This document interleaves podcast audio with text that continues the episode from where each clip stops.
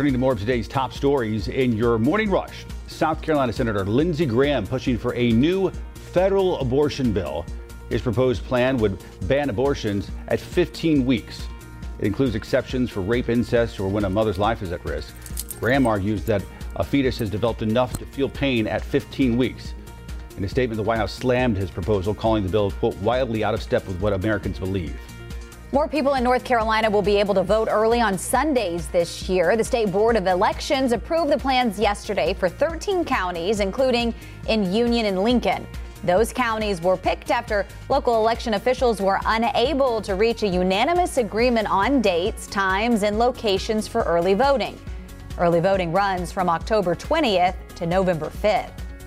Good morning. I'm Tradisha Woodard. CMS is working to help black and Hispanic students get college and career ready. Now, they say last year students did show progress with levels increasing, but they say scores still aren't high enough. Right now, they're working to implement new strategies to help at least 36% of all black and Hispanic students test at the highest levels of the end of year exams this school year. CMPD making an arrest in a deadly shooting that killed a beloved veteran, father, and real estate agent. James Freiberg was killed by a stray bullet that entered his apartment back in March in the Steel Creek area. Yesterday, police arrested Michael Cornwall Jr. Cornwall is now charged with first degree murder. Live pictures out of London this morning. Queen Elizabeth's coffin returning to Buckingham Palace last night.